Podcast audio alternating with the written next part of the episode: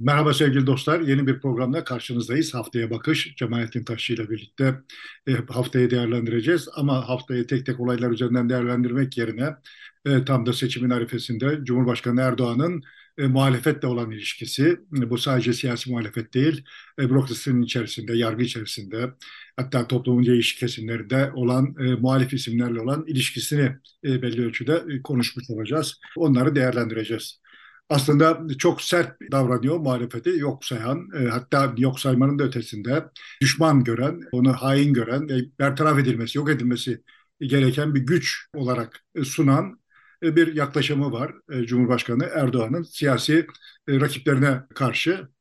E, onun dışında da e, bürokraside de zaten bir muhalif farklı bir ses istemiyor. Yargıda da itiraz eden bir ses istemiyor. Medyada istemediği gibi.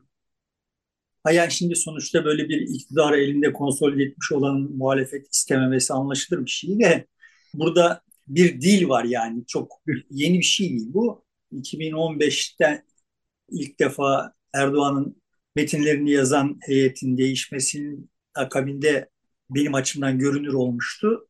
Aşağılayıcı ve biçimsiz. Hani son yaptığı çıkışla ilgili olarak Meral Akşener edep yahu demiş ya, yani edepsiz bir dil gündeme girmiş idi. Oraya kadar iyi kötü işte muhalefeti yine yok sayan bir edası var idi ama bir, bir edep vardı ve bir de hani sonuçta rekabet diyebileceğimiz bir şey var idi ama 2015'ten itibaren bu bozuldu ve oradan bir süre sonra da yani bilhassa da 15 Temmuz'dan sonra açık bir düşmanlaştırma var. Yani muhalefeti Türkiye Cumhuriyeti'nin farklı bir siyasi projesi olan bir kurum olarak değil, Türkiye Cumhuriyeti'ne düşmanlık ediyor olan içerideki ajanlar olarak tarif eden bir dil benimsedi. Buna karşı muhalefet herhangi bir tedbir almadı, herhangi bir reaksiyon göstermedi, gösteremedi. Dolayısıyla bu dil giderek keskinleşti. Yani sonunda e, e, siyasette şu çok doğal anlaşılabilir. Rekabet ederken e, karşı taraftakinin e, senden daha zayıf olduğunu, kötü olduğunu, sorunları çözemeyeceğini, kendinin ondan daha iyi olduğunu anlatırsın. Bu gayet normal, anlaşılabilir bir şey. Hatta senin deyiminle pastayı geniş bölersin, büyük çoğunluk sende kalır, küçük bölümünü de karşıya bırakırsın ki iktidar olabilesin. Ama Erdoğan'ın son dönemdeki muhalefete bakışı ve Bahçeli'nin de buna e, katkı sunarak e, bakışları e, tamamen yok sayma, hain görme, düşman görme, yurt dışındaki unsurlarla işbirliği yapma şeklinde bir doğrudan suç, suçlama. Evet yani sonuçta suçlu statüsüne kendisini yargıç muhalefeti suçlu statüsüne koyuyor ve bu dediğim gibi yeni bir şey değil yani. E, 2015'te başladığını düşünüyorum. O zamanlar ben kendi blogumda bundan duyduğum rahatsızlığı ve bunun yarattığı tehditi yazdım birkaç kere. Yazdım diye hatırlıyorum yani birkaç kere. Ama dediğim gibi hani muhalefet diğer konularda olduğu gibi bu konuda da çok böyle ikircikli bir tutum sergilediği için ve hop ne oluyor sen kimsin edası sergileyemediği için bu zamanla pekişti bunun aslında muhalefetin tutumundan da kaynaklanıyor olduğu kanaatindeyim. Benim açımdan burada suçlu olan unsurlardan bir tanesi muhalefet. Elbette şimdi galiba sonuçta... muhalefet de buraya e, HDP üzerinden ilk önce orada başladı, kriminalize edildi, e, hain, suçlu ilan edildi. Muhalefet buna itiraz edemedi. Ondan sonra bu hal devam etti. Evet, herkes herkes bir biçimde payını almaya başladı. HDP yani güzel hatırlattım. HDP kriminalize edilirken buna itiraz etmeyenler hiç değilse kendilerine yönelik böyle bir taarruz olduğunda hop ne oluyoruz diyebilirlerdi her şeye rağmen. Yani o zaman HDP'lilerin ya kardeşim bize yapılırken sesiniz çıkmadı da şimdi kendinize yapıldığında ses ediyorsunuz deme hakkı olurdu. Ama hiç değilse biz diyebilirdik ki yani adamlar direndiler, kadınlar direndiler. Kendilerine hiç değilse bunun yapılmasına izin vermediler diyebilirdik. Ve ben hani aslında olayı şuraya getirmek derdindeyim kendi hesabıma. Çünkü çok uzun süredir bunu düşünüyorum. Yani muhalefetin tutumundaki çaresizlik bence e, asıl belirleyici de bir iktidar bu işi nasıl yapabiliyor? Yani elinde bu kadar gücü temerküz ettirmiş olan birisi hangi ruh durumuyla yani bunu yapmayı içine sindirebiliyor? asgari bir centilmenlik bekliyorsun çünkü hani benim çok sevdiğim bir misal vardır kendi hesabıma. Galatasaray'ın birçok futbolcusu gibi Prekazi de son derece şirret bir oyuncuydu. Ama maç 3-0 Galatasaray'ın lehineyken birdenbire böyle çok centilmen, çok insancıl bir e, futbolcu profiline kavuşurdu. Diğerleri şirretliği sürdürürken o böyle düşen rakibini kaldırır işte hakeme yardımcı olur filan falan. ben bunu şey için kullanıyorum yani galiplerin centilmenliği işte. Galipken centilmen olmak kolaydır yani. Evet. Şimdi ama burada galipken de centilmen olmayı beceremeyen bir özneyle karşı karşıyayız. Bu bu bana ekstra yadırgatıcı geliyor ve hani eskileri hatırlamak durumunda kalacak olursak yani Türkiye'de evet yani iktidarlar muhalefetleri hep bir biçimde ötekileştirmeye falan falan teşebbüs etmişler ama böyle bir şeyle hiç karşılaşmadık biz. Hiç karşılaşmadık derken bunun istisnası var. Kürt muhalefetine karşı böyle bir düşmanlaştırıcı e, yani başka yabancı güçlerin Türkiye'deki karıştırıcısı muamelesi yapıldı bütün iktidarlar tarafından. Artı refah yani milli selametten itibaren Erbakan çizgisi diyebileceğimiz çizgiye böyle bir muamele yapıldı. Dolayısıyla şimdi o dönemlerde Orada bir şey daha yapıldı. orada bir şey daha yapıldı. Bu belki e, dar bir kesimdeydi. İşte 70 öncesi sol ve sağ arasındaki o silahlı çatışmaya evrilen rekabette taraflar birbirlerini hain, düşmanla işbirliği yapan unsurlar olarak görüyorlardı ve dolayısıyla öldürülmesi gereken, yok edilmesi, temizlenmesi gereken unsurlar diye algılıyorlardı. Yani şeyde öyle ama sonuçta diyelim ki o sol kesimlerin temsilcisi hiçbir zaman olmadı bana kalırsa da temsilcisi bir örneğin CHP, Bülent Ecevit CHP'siyle o sağ kesimlerin işte bana milliyetçiler adam öldürüyor diye dedirtemezsiniz diyen Süleyman Demirel'i birbirlerine bunu yapmadılar. Yani evet. toplumda böyle bir düşmanlaştırma yani camileri ayırma, kahvehaneleri ayırma hatta kabristanları ayırma şeyi vardı ama siyasi katlarda asgari bir rekabet duygusu vardı yani. Fenerbahçe Galatasaray rekabeti gibi bir şey vardı. Ötekisi olmadan ben olmam duygusunun getirdiği bir şey vardı ama siyasi elitler ve o siyasi elitlerin iyi kötü kayırdığı diyelim e, siyasi hareketler Refah Partisi'ne imha edilmesi gereken, ortadan kaldırılması gereken, Refah Partisi'ne ve ona oy verenlere itlaf edilmesi gereken bir şey, muamelesi yaptılar. Şeyi hatırlıyorum, 32. günde olabilir, çok emin değilim.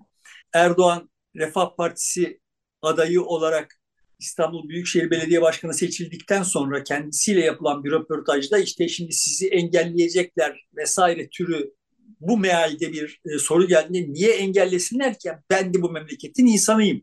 Yani bu memleketin iyiliğini düşünenlerden biriyim ve işte oradakiler de öyledir. Hani ben kazandım ve şimdi bana yardımcı olacaklardır edasıyla çok naif bir reaksiyon göstermişti. Ama öyle olmadı. Yani öyle olmadığını Erdoğan'a ve Refah Partisi'ne yönelik sistemin dışına çıkartılması gereken Türkiye'nin tırnak içinde neyse yani o dönem BK lafı yoktu ama BK'sını tehdit eden unsurlar olarak muamele edildi. Modernliğini tehdit eden, gericileştirmeye çalışan Artık herkesin kendi diline tercüme edebileceği bir şey ama düşmanlaştırıldı yani. Evet. Şimdi yani adamın şimdiki tavrının arkasında o dönemde birikmiş bir öfke, bir hınç e, olabilir. Bunu bir mazeret olarak söylemiyorum. Yani sana o dönemde yapılmış olan yanlış bir şeydi. Yanlış olduğunu söyleyenler de söylediler ayrıca. Yani şimdi düşmanlaştırdığı birçok kişi o dönemde bu yapılan işin yanlış olduğunu söylediler yani. Şimdi şimdi öyle bir lüksümüz yok. yani şimdi onu söylemek bile suç unsuru olarak görülebiliyor ama sonuçta adamın psikolojisinin oralardan besleniyor olabileceğini düşünüyorum. Bunu tekrar söylüyorum. Bir mazeret olarak Erdoğan'ın tavrını mazur gö- görmeye vesile olacak bir şey olarak görmüyorum. Yani. Hiç değilse Prekazi kadar 3-0 öndeyken centilmenlik yapsın diye bekliyorum. Çünkü buna ihtiyacımız var. Çünkü yukarıdaki öfke aşağıya dalga dalga yayılıyor. Aslında o orada belki, vardı zaten. O Prekazi'nin centilmenliği belki seçim sonrası balkon konuşması e, şeklinde tezahür etti Erdoğan'da diyebiliriz. Bir, bir tek konuşma yani her 4 yıldır 5 yıldır evet. bir tek konuşma olarak yani. Evet.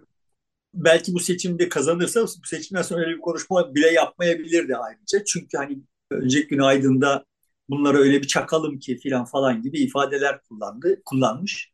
Sahiden de olayı böyle çakmak vesaire mertebesinde görüyor adam.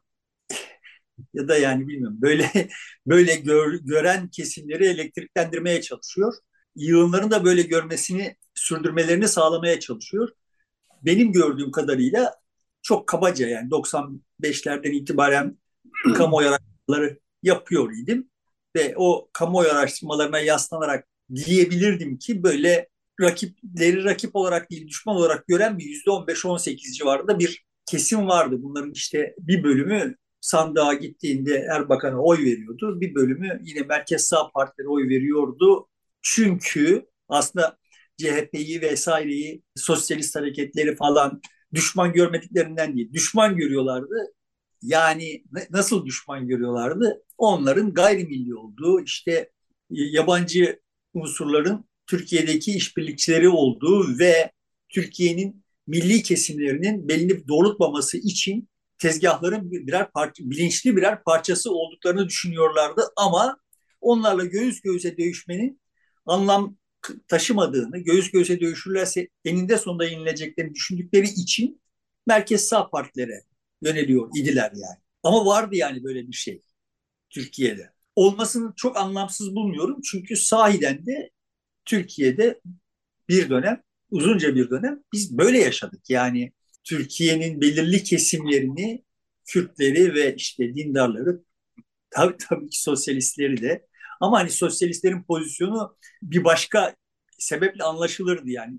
Çünkü hani sosyalizm dediğimiz şey aslında Sovyetler Birliği idi ve Sovyetler Birliği'nin Türkiye üzerinde sahiden de bir takım somut emelleri yaşanmış idi yani zamanında ve dolayısıyla sol dediğimiz kesim Sovyet veya Çin Türkiye üzerinde ve işte Orta Asya'daki Türk dünyası üzerinde mezalim uygulayan unsurlar, özneler idi. Dolayısıyla hani ben sosyalistim diyenlerin kendilerini bunlardan ayrıştırma şansı olmadığı için de ve de işte Türkiye'de o 70'lerdeki kan gölünden bir biçimde mesul de görüldükleri için de onların düşmanlaştırılmasının bir başka zemini vardı. Ama bir tarafta yani işte Kürtler ve dindarlara yönelik düşmanlaştırmanın senin işaret ettiğin gibi Türkiye'nin modernleşmesine bir takoz olmaları dışında böyle estetik bozan şeyler olmaları dışında bir genel dayanağı ol, yokken yapıldı yani bunlar.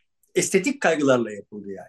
Dolayısıyla da şimdi Erdoğan'ın bu tutumunun arkasında da o zamanlardan itibaren birikmiş, kendisi siyasi özne olarak maruz kaldığı şeylerden birikmiş bir hınç ve öfke olduğunu düşünüyorum ve bunun bunun kullanım ben akşamda yazıyor iken 2009-11 arasında yani o, o zaman da bunlara değinmiştim kendimce ve benim bakış açım şu. Toplumda bu fay hattı vardı ve bu fay hattının siyaseten ne kadar verimli olduğu da bütün siyasi aktörler tarafından biliniyordu. Yani Menderes'i de biliyordu bunu, Demirel de biliyordu, Özal'ı da biliyordu. Ama bunu kullanmaya teşebbüs etmediler. Yani ya işte siyasi elitlerin, siyaset dışı siyasi elitlerin şerrinden korktukları için veya ama yani daha sağduyulu oldukları için bu Erdoğan'ın e, kullandığı enerji aslında o fay hattında birikmiş olan enerjiydi ve çok ucuz bir enerjiydi. Dolayısıyla benim açımdan hiçbir vakit Erdoğan kayda değer bir siyasetçi olarak telakki edilecek bir adam değil. Yani zaten var olan, yani kendisini yaratmadığı bir şeyi, zaten var olan bir şeyi ve kullanılmasının toplum için çok riskli olduğunu herkesin, aklı başındaki herkesin idrak ettiği bir şeyi tepe tepe kullandı ve son dönemde de bunu vitesini büyüttü, dozunu arttırdı.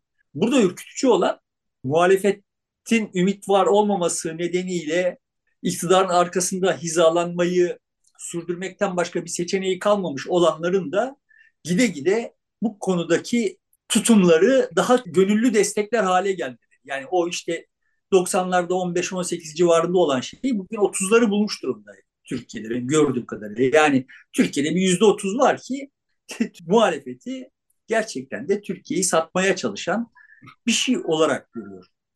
Şimdi Erdoğan e, bir bir şey daha değiştirdi bu son e, günlerde. bir Kemal Kılıçdaroğlu'na kızıyor, CHP'ye kızıyor. Diyor ki sen e, başörtüsüne sahip çıkamazsın, işte başörtüsü kızlarla yan yana gelemezsin.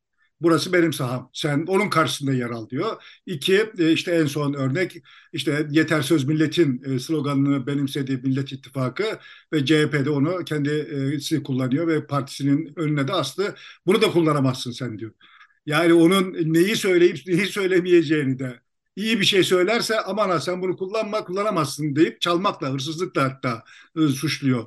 E, bir, bir başka versiyona daha geçmiş oldu yani bu türde e, muhalefeti değerlendirme konusunda. Yani sonuçta Türkiye'yi tam ortadan ikiye bölüyor. Yani işte kendi kendisi gibi düşünenler yani.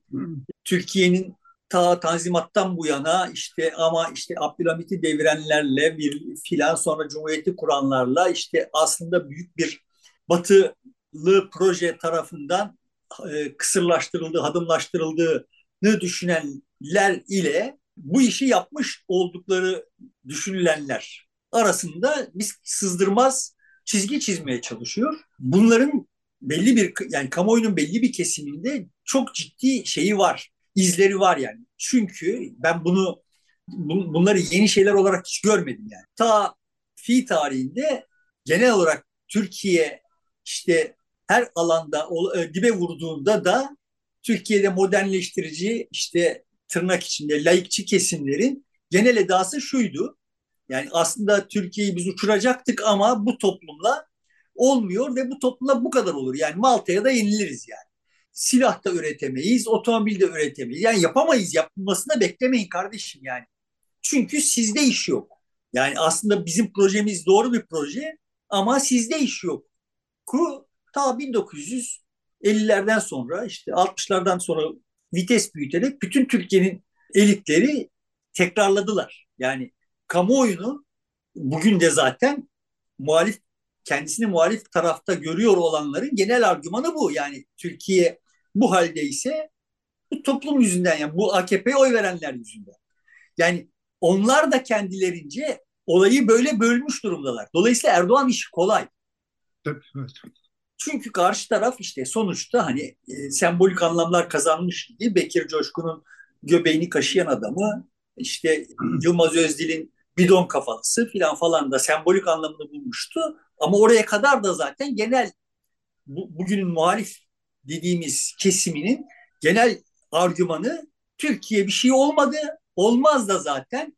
Neden olmaz? İşte çünkü bu göbeğini kaşıyan adamlar bidon kafalılar yüzünden olmaz. Yani Yılmaz Özdil'in suçu yok. Bekir Coşkun'un suçu yok. Onlar ellerinden geleni yapmışlar ve çok iyiler. Herkesin de iyiliğini istiyorlar ama yani kendi iyiliğinin bile nerede olduğunu farkında olmayan bir yığın var orada. Dolayısıyla Türkiye'den bir şey olmaz. Bu bölme işlemi dolayısıyla Erdoğan'dan önce zaten yapılmıştı. Evet vardı Ve, zaten ama bu kadar e, üzerine abanarak giden siyasetçi yoktu. E, işte Erdoğan'la birlikte bu tamamen vites büyüttü. Artık en yukarıdaki vitesle gidiyor. Evet yani ucuzculuk burada şimdi sonuçta sen iktidar olmuşsun. Tamam bu tür bir takım işler oluyordu Türkiye'de vesaire. Sen iktidar olmuşsun. Şimdi ne bekleniyor senden? Yani bütün Türkiye'nin iktidarısın. Ve böyle davranman gerekiyor. Yani varsa orada böyle yaralı bereli bir şeyler bu yaraları bereleri gidermen bekleniyor. Kaşıman değil yani. Evet. Ama Erdoğan bunları kaşıya kaşıya buraya kadar geldi. Dediğim gibi burada da ne muhalif kurumsal muhalefet ne de muhalif kesimler almaları gereken dersleri almadılar yani. Bugün şimdi girelim sosyal medyaya. Kendisini muhalif görenlerin temel motivasyonları şu değil yani AKP'ye oy verenlerin de işte yaralı yerlerinin nasıl iyileştirileceği değil. AKP'ye oy verenler zaten cahil, cühela işte vesaire filan falan yığınlar. Burada muhalif siyasi aktörler de bu oyunu bozacak işleri yapamadılar. Dediğim gibi kendilerine yönelik taarruz kendilerine geldiği zaman bile yapamadılar. Çünkü benim kanaatime göre yani Türkiye sosyolojisini yanlış okuyorlar. Yani Türkiye sosyolojisi evet böyle bölünmüş durumda ama bu sosyoloji aynı zamanda da yani aramızdaki uçurumu aşacak köprüler kurulursa buna da destek verebilecek bir sosyoloji aynı zamanda. Yani küçük bir Ama azınlık dışında. Oradan birazcık işte Kemal Kılıçdaroğlu'nun helalleşme kavramının öne atmış olması, işte başörtüsüne olan saygı meselesi biraz bunu tamir etmeye, hem kendi hatasını düzeltmeye hem de bu ayrımı büyük ölçüde yani daha doğrusu iktidarın yapması gerekeni e, bir muhalefet olarak yapmaya soyunan bir şey. Ne kadar başarılı ayrı bir tartışma ama en azından böyle bir niyetinin olduğunu ortaya koymuş oldu. Yani ben Kılıçdaroğlu'nun kendi hatası olarak da görmüyorum. Yani dediğim gibi bu çok uzun süredir birikmiş olan böyle bütün siyasi iktidarların ve bütün siyasi elitlerin yani o dönem siyasi elit dediğimiz işte neydi? Ordu ve yargıydı. Sonuçta bunların umurunda değildi yani o toplumun şu kadar kesimi benim bu yaptığımda yaralanıyormuş, acı çekiyormuş, kendisini dışarıda hissediyormuş falan umurunda değildi. Son derece zaten oy almak gibi derdi olmadığı için bunları pervasız bir biçimde toplumun üstüne tepiniyorlardı yani. Bu tepinme hadisesini yarattığı bir e, şey var idi. Kılıçdaroğlu'nun kendi hatası değil yani olay. Ama şimdi Kılıçdaroğlu'nu temsil ettiği kesimlerin bu anlamda dönüştürülmesi gerekiyordu ve evet karşı tarafa bir köprü atılması, atılması gerekiyordu. Tamam ben de helalleşmeyi bu anlamda helalleşme çağrısını, çabasını bu anlamda pozitif bir şey olarak gördüm. Benim açımdan bu eksik. Yani bunu sistematik olarak ve işte bir hikaye yaslayarak yapmadı yani. Her şeyleri böyle eklektik olduğu için bu da böyle eklektik olarak kaldı. Sonuçta dikkat edersen özellikle son dönemde Erdoğan Kılıçdaroğlu'nu görmezden gelmekten vazgeçip onu aşağılamaya başladığı dönemden itibaren Kılıçdaroğlu'nun her söylediğine bir kut takıyor Erdoğan ama helalleşmeye o kadar çok uğraşmadı. Yani. Çünkü bu kısa kalan bir şey yani problemin büyüklüğüyle mukayese edildiğinde kısa kalan bir şey. Daha önce anlattım mı hatırlamıyorum ama benim hayatımda çok anlamlı bir anekdot vardır. Sonradan evleneceğim kız arkadaşımla ilk defa onun evine gittim. Babası da televizyon seyrediyor. O zaman da işte TRT 1, TRT 2, TRT 3 var. TRT 3 bile belki yok. TRT 2'de bir film seyrediyor. Film yeni başlamış ve benim çok ilgimi çekti.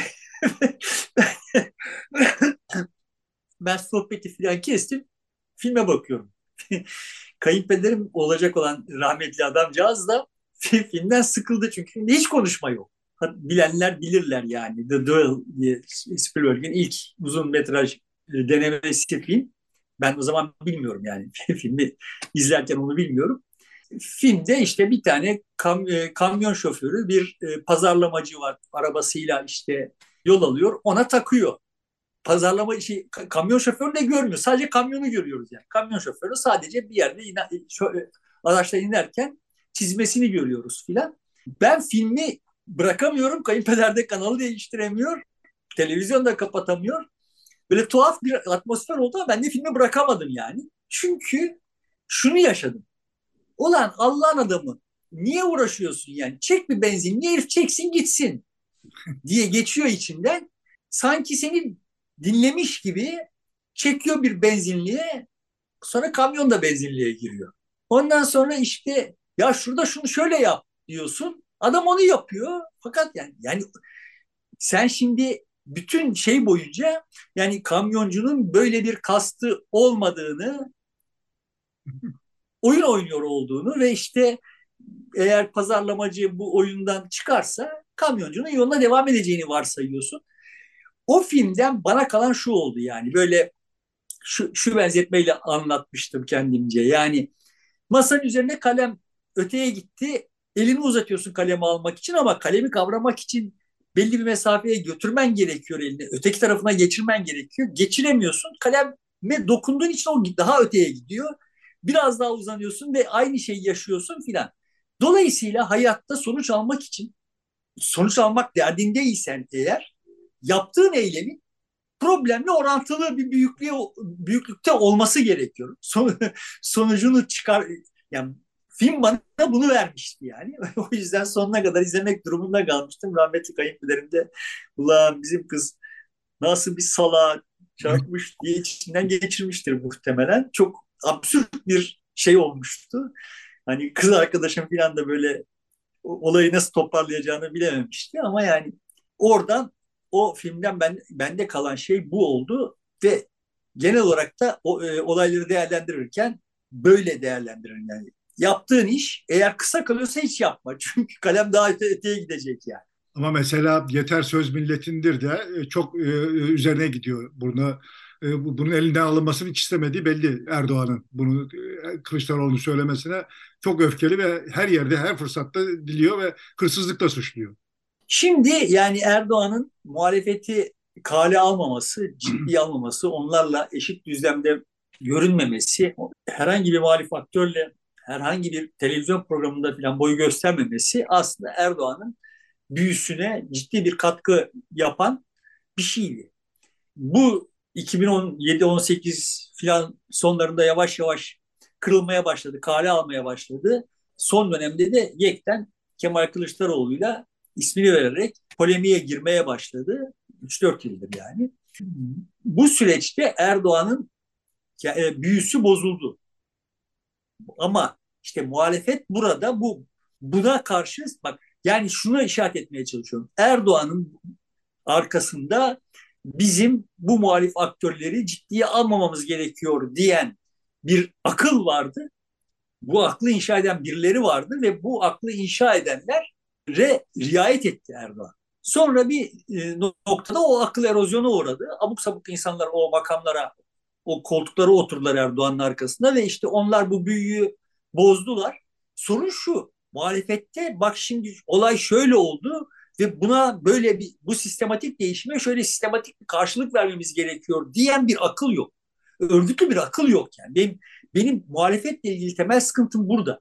Yani bizim problemimiz ne? Neden bu seçimleri alamıyoruz? Almamız için nasıl bir tutum yani olay dönüp dolaşıp bir takım laflarla siyaset yapmaya geliyor.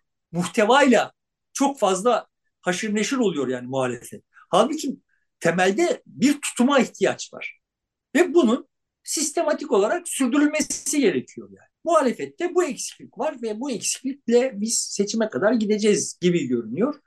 Ee, ama Erdoğan Babacan da Erdoğan'a karşı daha sert eleştiriler, cevaplar veriyor. Davutoğlu da aynı şekilde vermeye başladı.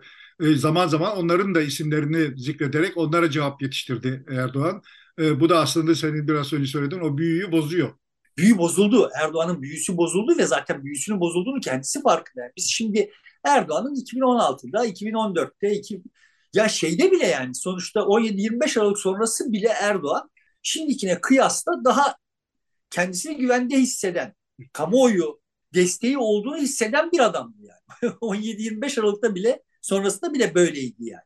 Sesi kısıldı vatandaşa dert anlatmaya çalışırken adam yani temel güvencesi vatandaştı. Kendi seçmeniydi ve orada bir kuşkusu yoktu yani. Şimdi bariz görünüyor ki kendisine olan desteğin zayıfladığından kuşkusu olan bir adam. Dolayısıyla evet o büyü bozulalı çok oldu. Ama bundan yeterince faydalanılamadı. faydalanılamadı yani. Ve bundan sonra da artık muhalefette böyle bir akıl da beklemiyorum işin akçası. Çünkü işte senin işaret ettiğin noktaya gelin. Çünkü mesela Ali Babacan, çünkü Davutoğlu, çünkü İyi Akşener, çünkü Kılıçdaroğlu hala mesaj, doğru mesajı üreterek kamuoyunun aklının çelinebileceği ve işte filan falan gibi vehimlere sahipler. Zarf umurlarında değil, mazrufla uğraşıp duruyorlar. Seçmen hiçbirimiz bunlarla çok fazla şey yapmayız yani. Sonuçta görünüyor ki adam şimdi çıkıyor işte ben ekonomistim sonucu da ortada diyor. Yani sonucu ortada. İnsanlar eksi beş derecede süt kuyruğundalar. Sonucu ortada yani. Ama o eksi beş derecede süt kuyruğunda olanların da önemli bir bölümü gidip Erdoğan'a oy verecek. Aptal olduklarından, hain olduklarından, şundan bundan değil yani.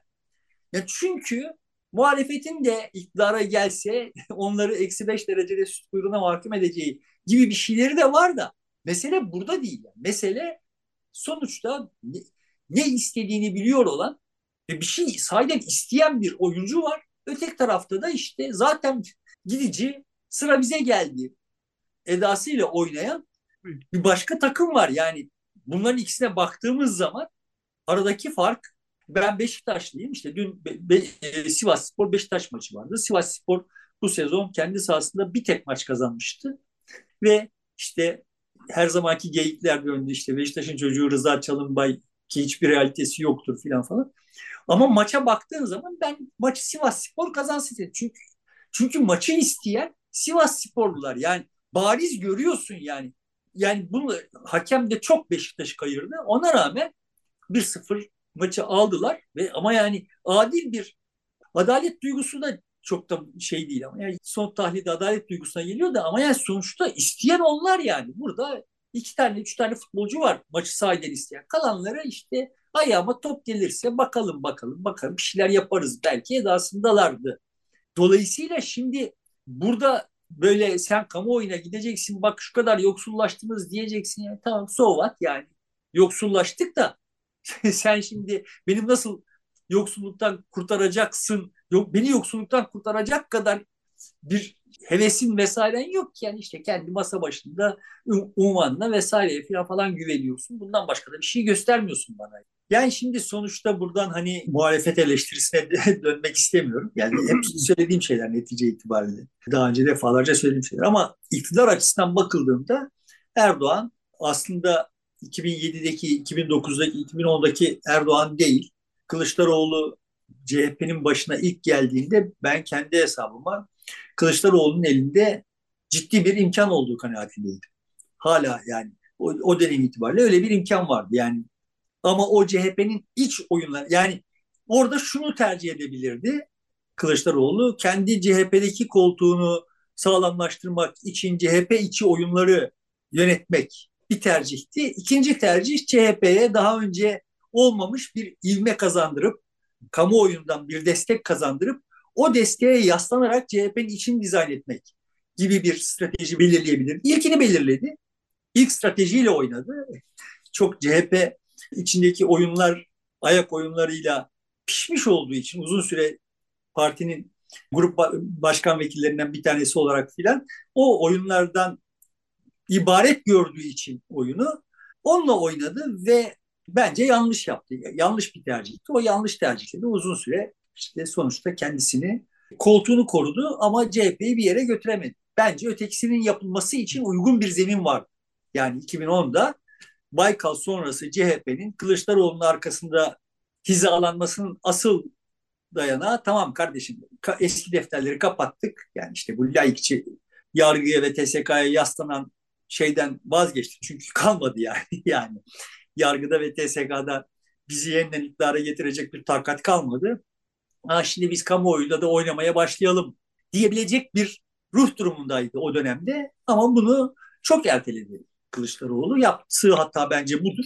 Ama e, ana hatları itibariyle muhalefetimiz hala kamuoyuyla oynamayı bilmiyor. Yani kamuoyunu oyuna katmayı bilmiyor. Şimdi e, Erdoğan açısından gene bakmaya devam edersek sadece muhalefetle ilgili değil onun muhalefeti ya da e, oradaki muhalefet, siyasi muhalefete bakışında bir problem yok. Aynı zamanda kendi partisi içerisinde de itiraz eden herkese e, aynı şekilde bakıyor. İtirazdan da öte birazcık farklı bir tonda duran ya da görüş ifade etmeye kalkana da tepkisi aşağı yukarı benzer. Ama ondan daha da öte bürokrasi içerisinde de yani kendi atadığı bütün kurul üyelerinin kendi iktidarında gelmiş olduğu Anayasa Mahkemesi'nde bile oradaki birisine güvenmiyor. Sonradan oraya geçmesi için özel çaba harcadığı birinin seçilmesini istiyor. Bu da aslında son derece sorunlu bir tutum gibi geliyor. Ya sonuçta şimdi Erdoğan artık rahat değil. Rahat olmadığı için iyi kesin bir at. Yani bir de çok suç işlediği için de yani her anlamda siyasi ve sadece çok suç işlediği için de kelimenin gerçek anlamıyla biatta ihtiyacı var. Yani şeyin farkında o. Yani yanındaki yamacındakilerin de Erdoğan'ın yapıp ettiklerinden rahatsızlık duyuyor olduklarının da farkında zaten yani. Dolayısıyla da evet yani bütün bu absürtlüklere işte Nebati gibi birisi lazım. yani orada birazcık kendi fikri olan birisi olursa eğer o kendi fikri kaçınılmaz olarak Erdoğan'ın fikriyle çelişecek. Çünkü Erdoğan'ın fikirleri tamamen absürt yani. Dolayısıyla iş bu raddeye gelmiş durumda Erdoğan açısından bakıldığında. Erdoğan'ın kamuoyuna satmaya çalıştığı şey yani evet bak ben haklıyım ve bana itiraz eden herkes demek ki düşman. Ben doğrunun ve işte haklı olanın yanındayım. Bunun çok içselleştirilmiş bir şey olduğu kanaatinde değilim. Yani Erdoğan'ın sahiden böyle hissedip de konuşur olduğunu zannetmiyorum ama bu, bu, bu satıyor yani. Bu satıyor olduğu için de ve işte şu son 3-4 ayda sağladığı toparlanmayı da bunun üzerinden sağladığı için de bunun üzerine ısrar edecek gibi görünüyor. Zaten bunun işaretlerini şeyde de görüyoruz yani çok belirgin bir troll faaliyeti var. Yani sosyal medyada ve bu troll faaliyetinin genel muhtevası işte bak adam faiz sebep enflasyon sonuç dedi haklı çıktı türü böyle gerçeklikle irtibatı olmayan şeyleri pompalıyor. Ya da işte bunlar TOG'u engelleyecekler. Kapatacaklar.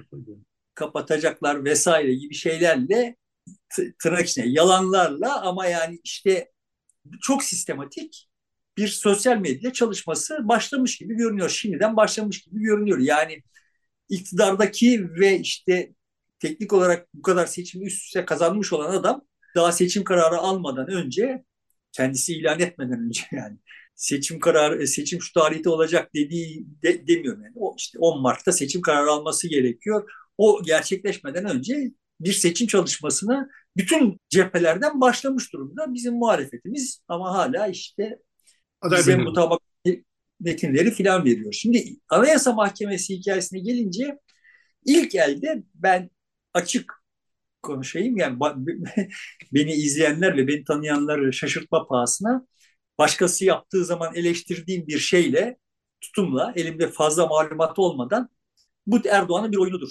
Yani İrfan Fidan'ı öne attı ama aslında Zühtü Altan'ın seçilmesine bir itirazı yoktu.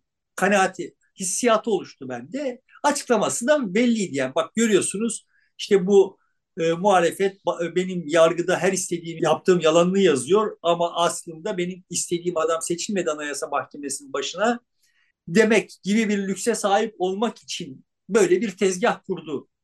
Sonuçta da aşağıdan dedi ki işte Zühtü Altan'ı bir daha seçin gibi bir kanaat oluştu bende. Hissiyat oluştu diyeyim. Kanaat demeyeyim de. Ha bu arada mesela Alper görmüş şık bir yazı yazdı. İşte Gördüm, e, e, Gördüm okudum yazıyı evet. E, dedi ki yani işte kendilerine verilen yetkiyi ciddiye alan kuvvetli adamlar Anayasa Mahkemesi'nde bunu hakkını verdiler dedi. Ben de Alper görmüş çok naif filan diye değerlendirdim deminki bakış açısıyla, komplocu bakış açısıyla. Dediğim gibi başkalarını da gördüğüm zaman eleştirdiğim, olsa olsa mantığıyla ürettiğim e, bakış açısıyla. Ama sonra başka bir takım şeyler çıktı işin içinden. Yine Alper Görmüş'ün biraz naif kaldığını düşünüyorum ama Alper Görmüş'ün orada işaret ettiği bir husus vardı, onu söylemem gerekiyor. Sonuçta sistemler insanlarla kaim. Yani sistemler çok belirleyicidir sistem, yani örgütlenme tarzı çok belirleyicidir ama sonuçta bütün örgütlenme tarzları Alper Görmüş'ün ifadesiyle yazılı metinler ancak insanlarla kaimdir. yani metni yazmışsın, onu savunacak, onun arkasına duracak, onun için e, onun kendisine verdiği yetkiyi kullanacak insanlar yoksa yani metin metnin bir hükmü yok yani. Metin kendi kendine bir şey yapmaz demek istediğim yani. Alper Görmüş de bunu işaret ettikten sonra işte burada Anayasa Mahkemesi'nde ilk defa birileri kendilerine verilen yetkiyi ciddi alıp böyle bir operasyon yaptılar, böyle bir sonuç aldılar diye yazmıştı. O yüzden önemsemiştim yazıyı yani. Ama sonrasında başka şeyler çıktı yani bu Anayasa Mahkemesi seçimiyle ilgili. Yani Sedat Ergin bir portresini yayınladı, yazdı Zülfü Altan Hürriyet'te.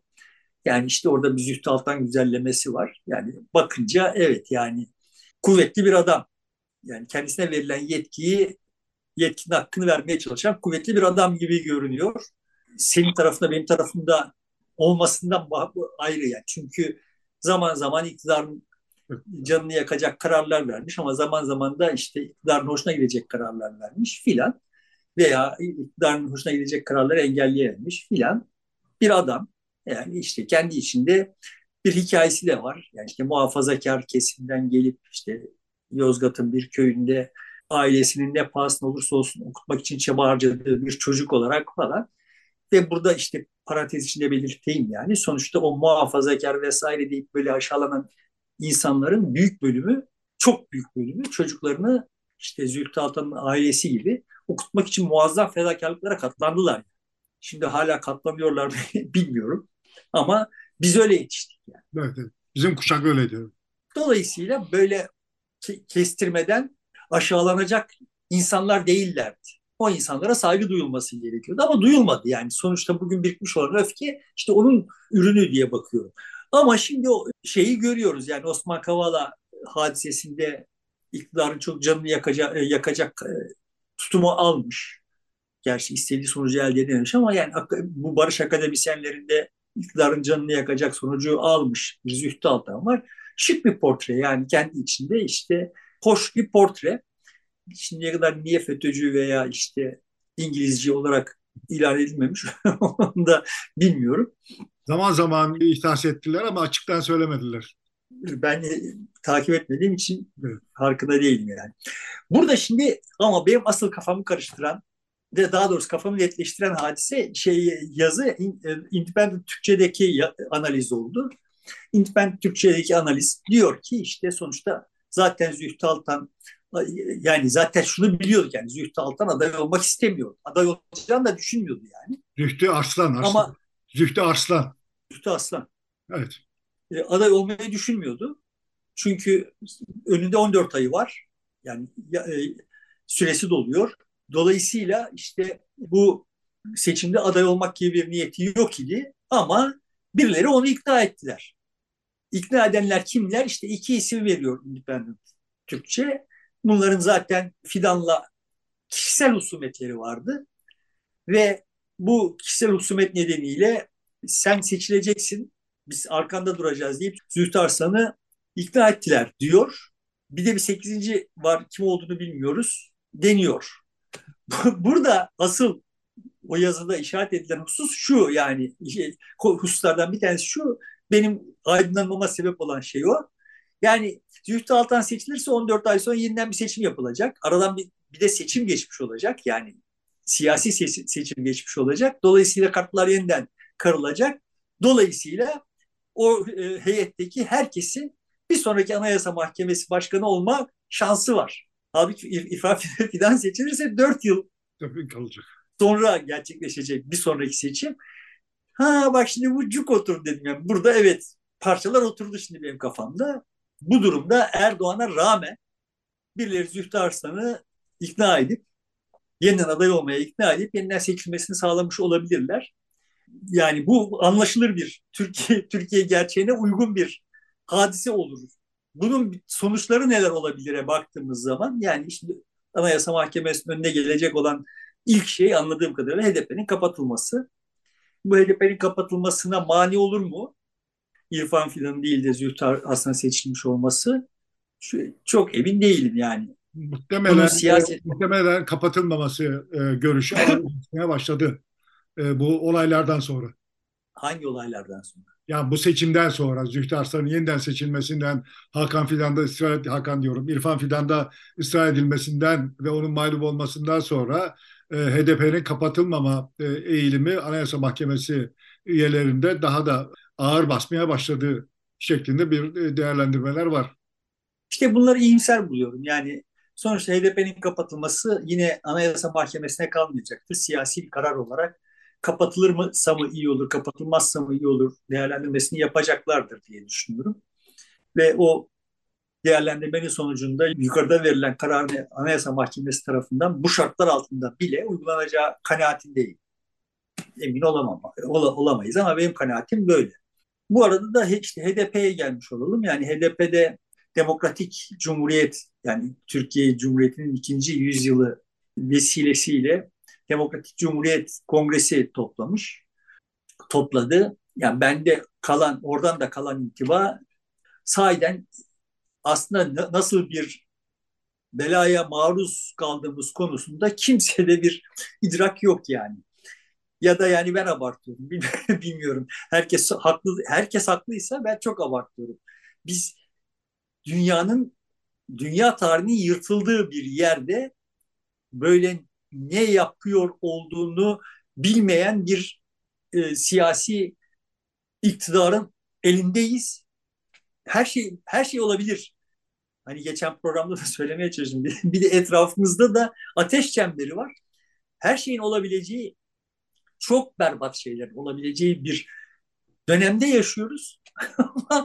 Böyle herkes mastürbasyon yapıyor gibi geliyor bana. Yani Hani HDP'li, HDP'yi yine her şeye rağmen mazur görebiliyorum. Yani orada mastürbasyon yapıyorlar. Onu teslim, teslim ediyor ama hani onların bir mazereti var. Yani bir şey yapıyormuş gibi görünerek filan bugünü geçirmeleri gerekiyor. Tamam onu anlayabiliyorum. Ya başlarında da Mokles'in kılıcı var. Zaten bütün kadroları içeride vesaire vesaire. Ama diğer herkes nelerle uğraşıyor ben anlamakta zorluk çekiyorum. İşte ama yukarıdan e, biraz önce başta da dediğimiz gibi e, bütün muhalefetin düşman vatan hainleriyle işbirliği yapan insanlar olarak takdim edildiği bir yerde pek çok insan herhalde korkuyor. Buna karşı henüz e, ciddi bir harekete geçmiş halleri yok. Biraz daha özgüven gelirse belki muhtemelen daha değerli toplu bir mücadeleye başlayacaklar gibi duruyor. Şimdi evet yani fotoğrafı böyle koyarsak önümüze haklısın. Ama bir de şu tarafı var yani bütün sınırları aşmış, muhalefeti düşmanlaştırmaktan başka elinde bir araç kalmamış birisine karşı sen kim oluyorsun ya? Kim kim olarak bizi düşmanlaştırıyorsun? Demek için de bir fırsat var. Yani şimdi bu özgüven biriktireceğiz sonra bunu yapacağız yerine benim dünya tasavvurum şu yani bir şey yapacaksın o senin özgüvenini tahkim edecek. Yani bir çıkıp hop ne oluyoruz diyeceksin yani. Şimdi bunu iyi kötü yap işte geçen yıl bu tarihlerde yapmaya başladılar. İşte o sınır ötesi operasyona direnirken vesaire filan falan Gara operasyonunda değil mi? Evet, Orada evet. filan yapmaya başladılar. Özgüvenleri yükseldi. O özgüvenlerin yükselmesinin sonuçları kamuoyu yoklamalarına yansıdı. E şimdi yani bir şey yaparsan özgüveni yükselir. özgüveni yükselecek de bir şey yapacaksın diye bekleyeceksek biz seçimi kaybedecekler demektir. Yani. Bu seçimin kaybedilmesi sahiden çok muhalefet adına çok büyük bir fiyasko olur. yani öyle böyle bir fiyasko olmaz yani. Ama bu gidişat yani bu fiyaskoyu da gerçekleştirebilecekleri duygusunu uyandırıyor bende. Yani herkesin mastürbasyon yaptığı şey de işte sonuçta sosyalistler so, e, bugünün şartlarının sosyalizmini icat etmekte zorlanıyorlar. Yani geçen gün yazdım yani.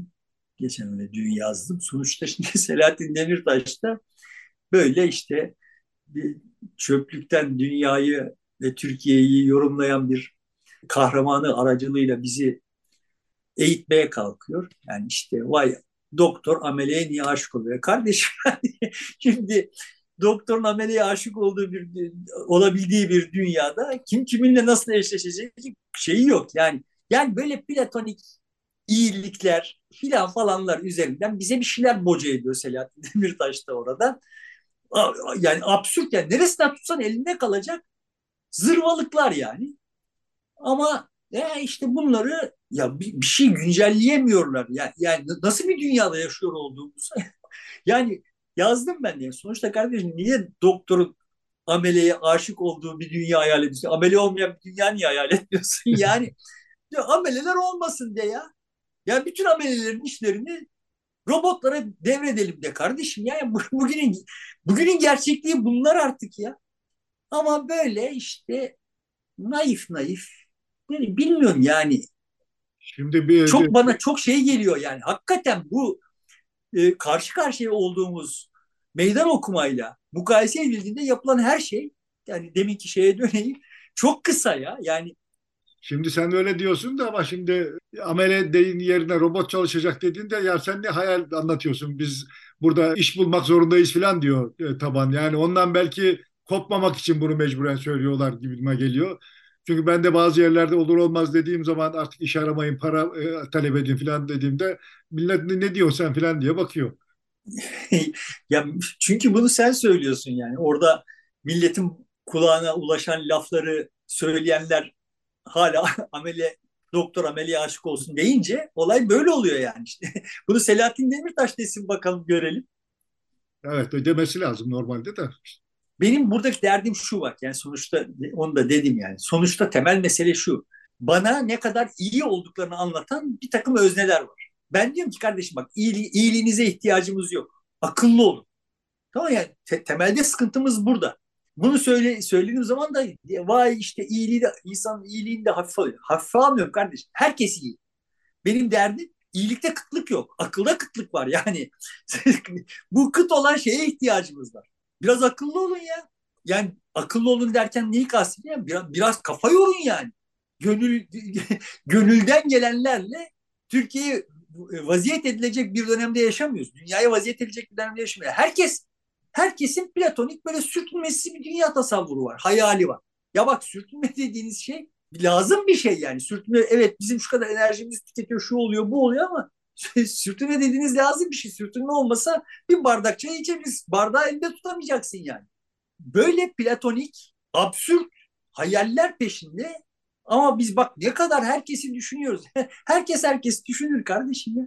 Yani mesele sen onun organizasyonunu nasıl inşa edeceksinin üzerine kafa yorman gerekiyor. Şimdi de, de, derdimiz ne oluyor yani? Bak orada ben çöplüğe gittim. Çöplükten de dünyanın sırrını çözdüm.